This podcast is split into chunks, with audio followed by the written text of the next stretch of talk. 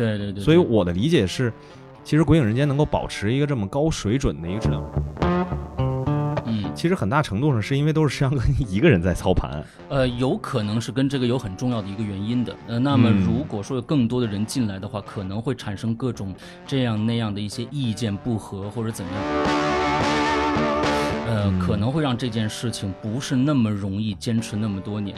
嗯，明白，明白，明白。这是要大家特别特别齐心的一个事儿。还好现在我和我现在的搭档龙鳞啊，是我嗯嗯们另外一个主播啊，合作的非常的愉快。我们之间。其实大家，呃，进来以后都跟我们现在 Podcast 的所有的团体都是一样的。他们进来的初衷很简单，嗯就是想发声，就是想告诉大家我有这样的表达欲望。有些呢，呃，是想呃，比如说像一些呃访谈呐、或者是